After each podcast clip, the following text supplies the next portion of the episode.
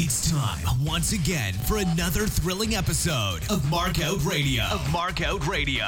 For the next hour, sit back, pull the stick out of your ass, and enjoy. Be warned though, smarks and internet know-it-alls will be offended, annoyed, and generally pissed off at what's about to happen to your ear holes. You've been warned. Now, Markout Radio.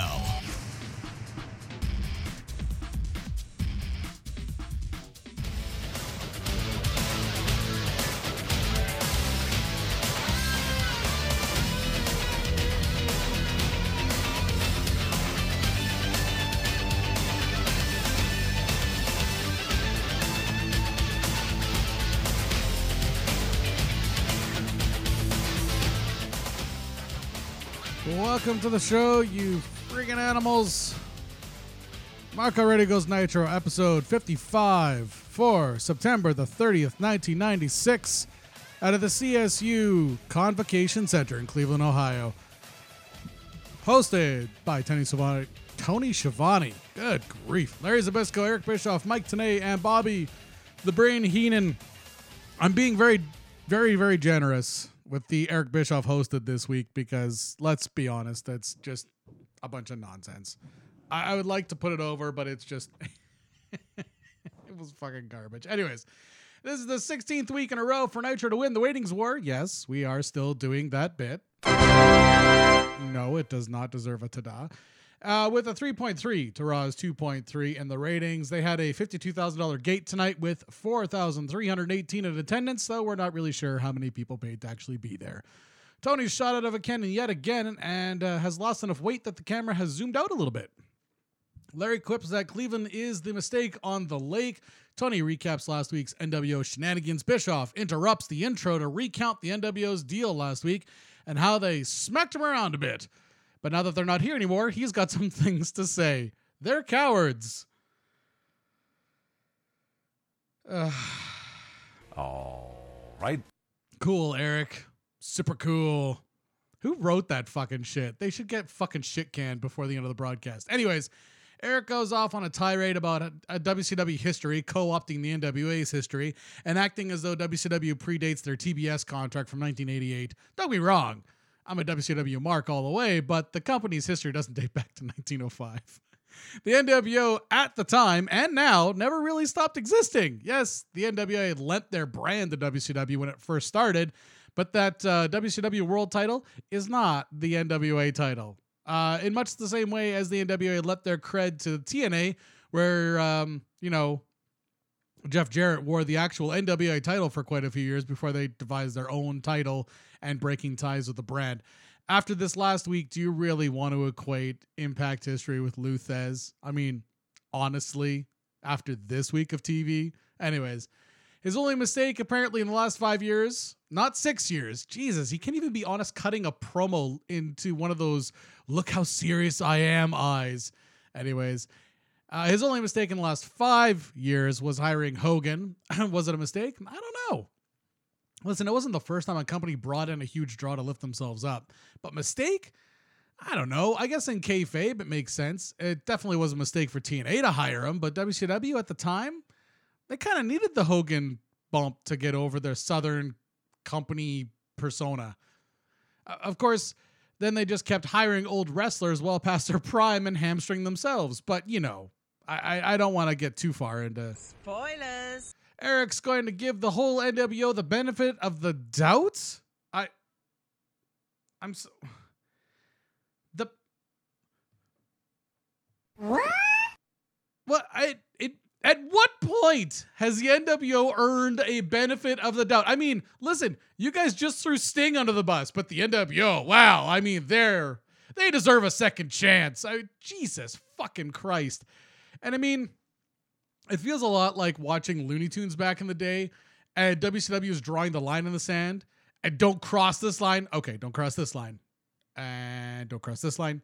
And don't cross this line. And don't cross this line. I mean, honestly, I understand that uh, Bischoff's got to do one of these fucking promos in the wake of everything that's been going on with the NWO and everything. I just feel like it could have been written a lot better than this. I mean, a lot better than this. Even WWE writers nowadays could write better shit than this. Anyways, let's get into the fucking show because this promo was so self-serving and annoying. I almost fast forwarded through it, but I kind of just wanted to hear what was going on so that I could comment on it a little bit during the show. But yeah, it's just, I mean, Jesus fuck. Anyways. All right, first match of the night is WCW World Tag Team Title match. The Public Enemy, Johnny Grunge and Rocco Rock defeat El Technico and Juventud Guerrera. Two minutes, six seconds. Jesus. One and a half out of five. Billy Kidman here is dressed up as El Face in a red onesie and generic luchador mask number one. Tony quips that a Technico is a technical wrestler, but then clearly Tenay started having an aneurysm in his fucking ear, so he amended it to fan favorite. Uh, yeah, Technicos are faces. So that was smooth like butter, Tony. Couldn't figure out why Public Enemy would be given the straps, but then Tony clarified everything. They're going to defend against Hall and Nash at Halloween Havoc. Oh, now it makes sense. So either Harlem Heat didn't want to lay down for the outsiders, or possibly that Eric and Kevin didn't want to bury the Heat. So Public Enemy will now job to the outsiders. I um I just uh, no no that does not that absolutely does not. Uh, I don't think anyone told Rocco though. He looks really proud of having that fucking title belt. Uh, the Hogan cosplayer is back on the hard cam and he's updated his look. That does deserve a Windows ta I miss that guy. Billy jobs in his onesie and then eats a back flop through the public enemy table that they always bring down with him to ringside to wrap this whole fucking clusterfuck up. Going into break, Malenko cuts a Mr. Serious promo. And after break, Hacksaw hawks the fucking WCW t shirt chewing on it, which I thought was interesting. Tenay did a locker room promo after this with an overly modulated microphone with Benoit and uh, Mongo, and of course Deborah cutting another promo. I mean, I at this point I kind of feel bad for Benoit getting tied in with this fucking bimbo. I, he does cut a decent like old school heel tough guy promo after this, but I mean, I just feel bad that it always seems to dump to him after the fucking bimbo has to say do you see this Super Bowl ring? Every fucking time. It's just oh yeah, I get it. Okay, Mongo's got a Super Bowl ring. Congratulations. Lations. He was in the league for 15 years and has a Super Bowl ring. All right. Can we move on now? He's now a horseman, which is supposed to mean more. But whatever. There's an NWO promo after this. Nick Hogan, pre homicide Nick Hogan. Hall wants to know if Nick likes race cars. Well, yes. Now that you ask, he does like going fast recklessly so. The WCW apparently now footing the bill for an all NWO promos that are going to be cut. Um, and Nash thinks that Deborah wants him. That, to be fair, Nash thinks that everyone wants him. I mean, if you ever watch the shoot interviews, Nash thinks that guys want him too. Uh, like guys that aren't even like Alex Wright, like the twink. Guys that are like he we're gonna we're gonna cover him later on tonight, but Hugh Morris, Bill DeMott. Kevin Nash swore up and down in three separate shoot interviews that Bill DeMott wanted him. I'm just gonna let that hang out there all naked and gross.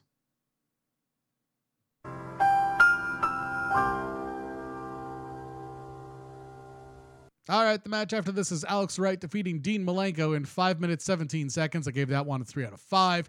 Tony tells us why Malenko has Ray's mask um, because he comes down to ringside holding Ray's mask. He's not wearing the vest that's too small for him, though, anymore. Uh, Malenko is working his way up the roster to challenge for the cruiserweight title. That's about to go slightly awry. Um, Wright's right ankle is hurt. He limped down to the ring. Uh, when he did his stupid little jump over the top rope, he landed with his left leg. Uh, and he would have a lot of problems putting any weight on it during the match itself. Uh, but apparently, Malenko, being the man of a thousand holds and a technical wrestler, didn't really notice this because he went after the left leg the entire match, which was, I mean, Malenko's a talented enough wrestler that he could have worked the obviously injured ankle ankle that everyone could see was hurt without actually making it worse. Anyways, Wright gets a three count even though his arm prevented Malenko's shoulders from being on the mat. So of course, let's see that again in the power pin of the week slow mo recap. I mean, at least they used the right angle for the replay and you didn't see how bad the fucking shitty count was. yes, I know it was a shitty ref too, whatever. A replay of Savage going berserk on Saturday night while Liz watches with concern from the uh, entrance portal, I guess. Anyways, gotta love Sullivan booking. She spends 18 months driving him crazy by spending his money with the horsemen, and now she's concerned about his mental health. I mean, zero point zero. After this, we get a Tenay ramp promo Savage. Well, not not exactly. Savage stiffed him on showing up because apparently later on we'll find out why. I'm not quite sure how that works since Liz was able to make it to the hotel for the final scene, whereas Savage was missing all night long. So maybe, well, maybe he just didn't know where they were staying. Anyways, we go to break, and uh, Eddie cuts a pre recorded promo for his Powers match. Apparently, Powers has it in the biceps but not in the head. I don't know. I mean, listen, it's a good promo. Is it accurate? Uh, judging how far Powers went, probably. Anyways, after this, we get a prolonged Savage Slim Jim Halloween Havoc promo where Savage admits to liking yellow and red, which I thought was odd. Anyways, you can win a single cab red 96 Dodge Ram and tickets to Halloween Havoc. Flair crashes the party briefly with a couple of hot broads and then leaves to, um, well, in his words, enter a real contest. I assume something to do with Space Mountain. Eddie Guerrero defeats Jim Powers after this with Teddy Long in 6 minutes 27 seconds. I gave that one 3.5 out of 5. Tony tells us that Guerrero will face DDP at Halloween Havoc, so finally getting that payback from all those weeks and weeks of beating the shit out of Chavo. Matt Gafari is back again, and Nick Patrick has a neck brace on, and everyone popped when we watched the savage, savage recap of uh, him throttling him. Anyways, the NWO nerds start walking around the arena with their fucking picket signs, and more Nick Patrick shenanigans end this match. This gimmick is not getting old at all, but guess what? Now Tony's putting it over. Oh my god! NWO promo. The Nasty Boys arrive to the NWO's hotel room just as the food gets rolled into the room. No direction here, really, just a bunch of trolling.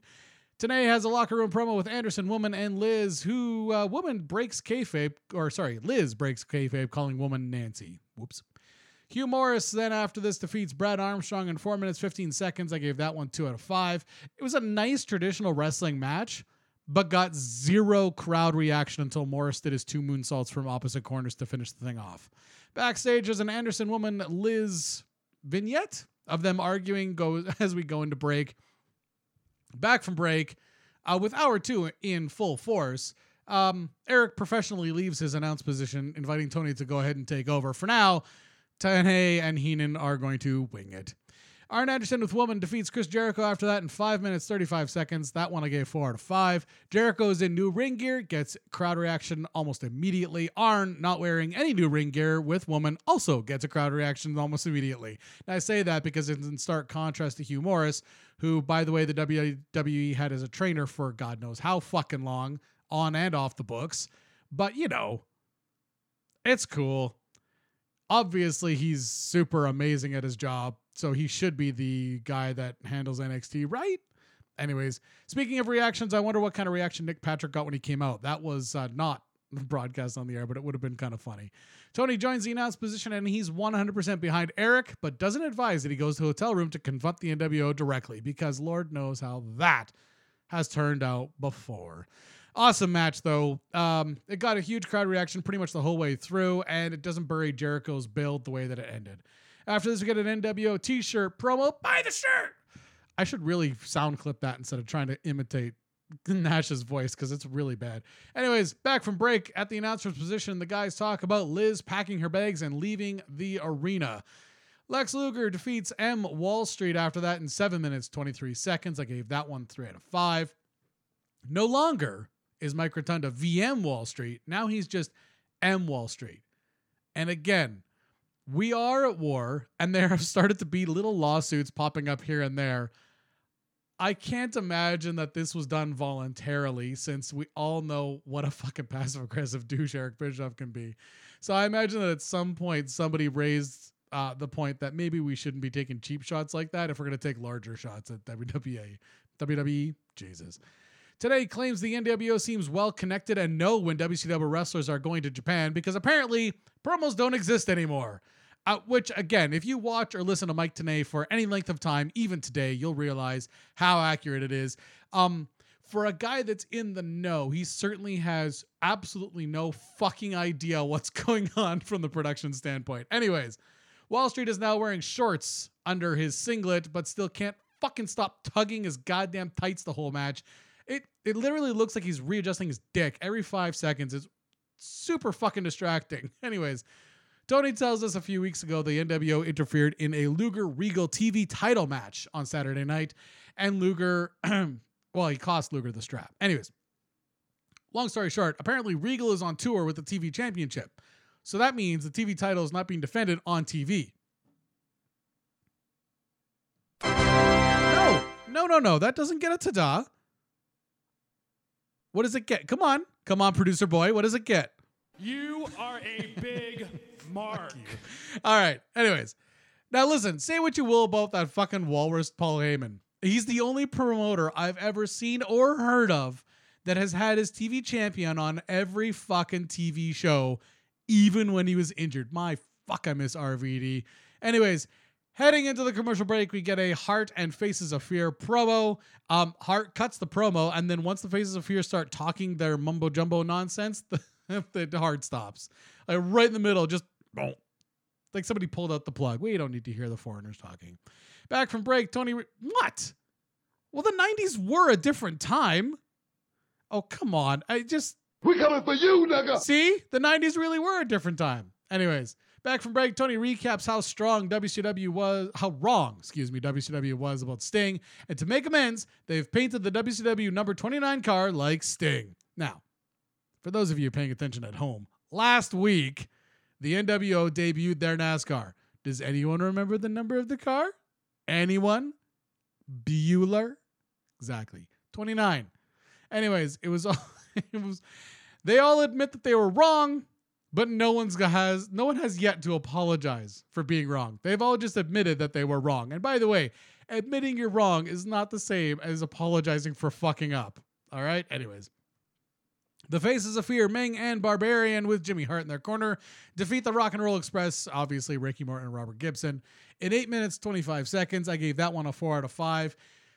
Tenay subtly buries the Rock and Roll as the, as they uh, come out to the ring. Um, apparently, they were a big team in the 70s and 80s, and they're trying to take that into the 90s. We're in the tail end of the 90s, so it wasn't even really a subtle burial. It was just a full on fucking burial. And to be fair, Tenay really loves the luchador slash hardcore stuff. He's not really known for being a very big fan of old school wrestling, even though he's tried to be over the years. Um, so I again, I don't feel like it was a subtle burial. I just feel like it was more of a Freudian slip. Anyways, uh, the old school fan of me wants to see the rock and roll get over, but basically, since coming to the WCW, they've been used effectively as jobbers. At least in this match, though, everyone performed really, really well, including the fucking referee. Now, despite during this match, Ricky being the legal man, the ref counted pins from he and Gibson during an entertaining little bit where each of them tried to pin Meng over and over. so we get a commercial break, pretty much on the heels of that. Uh, back from break, Barbarian and the ref had an entertaining exchange here with the Barbarian trying to hold the ropes to keep from being taken over. And the ref kicked out his hands, so then Barbarian grabs a hold of the ref. And then the ref did some martial arts Hoya Karana bullshit and got out of that too. So um, the refs, unlike Nick Patrick, that is, can defend themselves, it would seem. Post match, there's a beatdown with Public Enemy coming out to interrupt, and then they get a beatdown too. So I guess the Public Enemy do know they're going to get the job at uh, Halloween Havoc. So in need of having an excuse for not looking weak, which would probably have been a Sullivan special, because I can't imagine Eric would give a shit. Uh, they come out and Public Enemy, specifically Grunge, gets his leg worked over. Um, going into another break, Heenan screams that they're going to break his leg. Back from break, there's another NWO promo. The Nasty Boys are hogging all of the food. A balding Kyle Petty is sporting a fantastic ponytail. DiBiase is ordering a case of Dom and more random trolling, which, I mean, it does kind of suit the brand at this point. I would just like to see a little bit more. Make a point, I guess, is what I'm trying to get at. Like, I get it. This one's to put over Kyle Petty as the NWO race car driver, and that's fine. I mean, whatever. It is what it is. But it's just kind of weird and self serving again.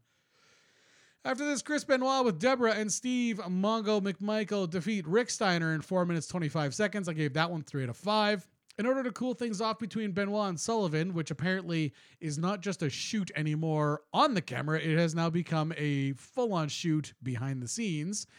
He's either coming down to the ring solo or he's coming down with Mongo and Deborah, with Mo- with Woman being relegated to um, walking down with Arn or walking down with Rick or even walking down with Mongo. But no more is she going to be walking down with Benoit. So says her husband. Anyways, Heenan's introduction here of Rick Steiner for this match was fucking gold. Patrick cuts a promo to the live cam just before the match starts, and that promptly gets buried by Tony Schiavone. We get a commercial break here again, but at least the wrestling had started when we went to commercial break, so at least the live audience wasn't going to get cold as a result. There's an interesting finish here that works for the Horseman with Mongo waffling Rick Steiner on the top. I guess Rick was on the second turnbuckle with Benoit kind of being on the top, which ended in sort of a flop onto Ricky, who then ate the pin. To wrap up the show, we go back to the hotel room for the final NWO promo, this time with Liz sitting between the Giant and Hogan being recruited into the NWO. Savage arrives as uh, Liz is leaving the hotel room full of wrestlers. Yeah, okay, so he kind of has every right to lose his shit here. If your girl's leaving a hotel room full of wrestlers, and I mean, I guess unless you're into the lifestyle, you can assume that it's pretty much over. Or as Savage puts it, puts it are you shooting me or are you ribbon? Over and over and over. Now, listen, don't get me wrong. Savage would break kayfabe a lot more harshly than this later, but this was a pretty big break in kayfabe for Savage at the time. Overall, though, this this week's episode of Nitro was a solid wrestling show. The NWO segments were kind of a clusterfuck. There's really no point to them other than gloating, um, and that can be done without a five minute dick tugging session. Hopefully, the production on these gets tightened up in the near future to the point where it's not like getting caught finger blasting your cousin. What? I'm not talking from experience. Don't look at me like that. They get there, but for now, it's the inmates running the asylum for those promos, and um, no clear direction really exists yet. Still, they're doing a good job of building to Halloween Havoc, even if it's mostly being done with the announcers, with no vignettes or promos in this episode, other than that Slim Jim contest. Overall, Nitro gets a 3.5 out of 5. Decent offering in the grand scheme of things. Um, like I said, hopefully they tighten up those NWO promos because um, they're becoming fucking awful. Well, that was an abortion of a show. Should the mood take you, check out markoutradio.com and leave a comment. You can also find links there to our Facebook, Twitter, YouTube, and Stitcher channels. You can even leave a voicemail on our Skype. Just click the links and share them.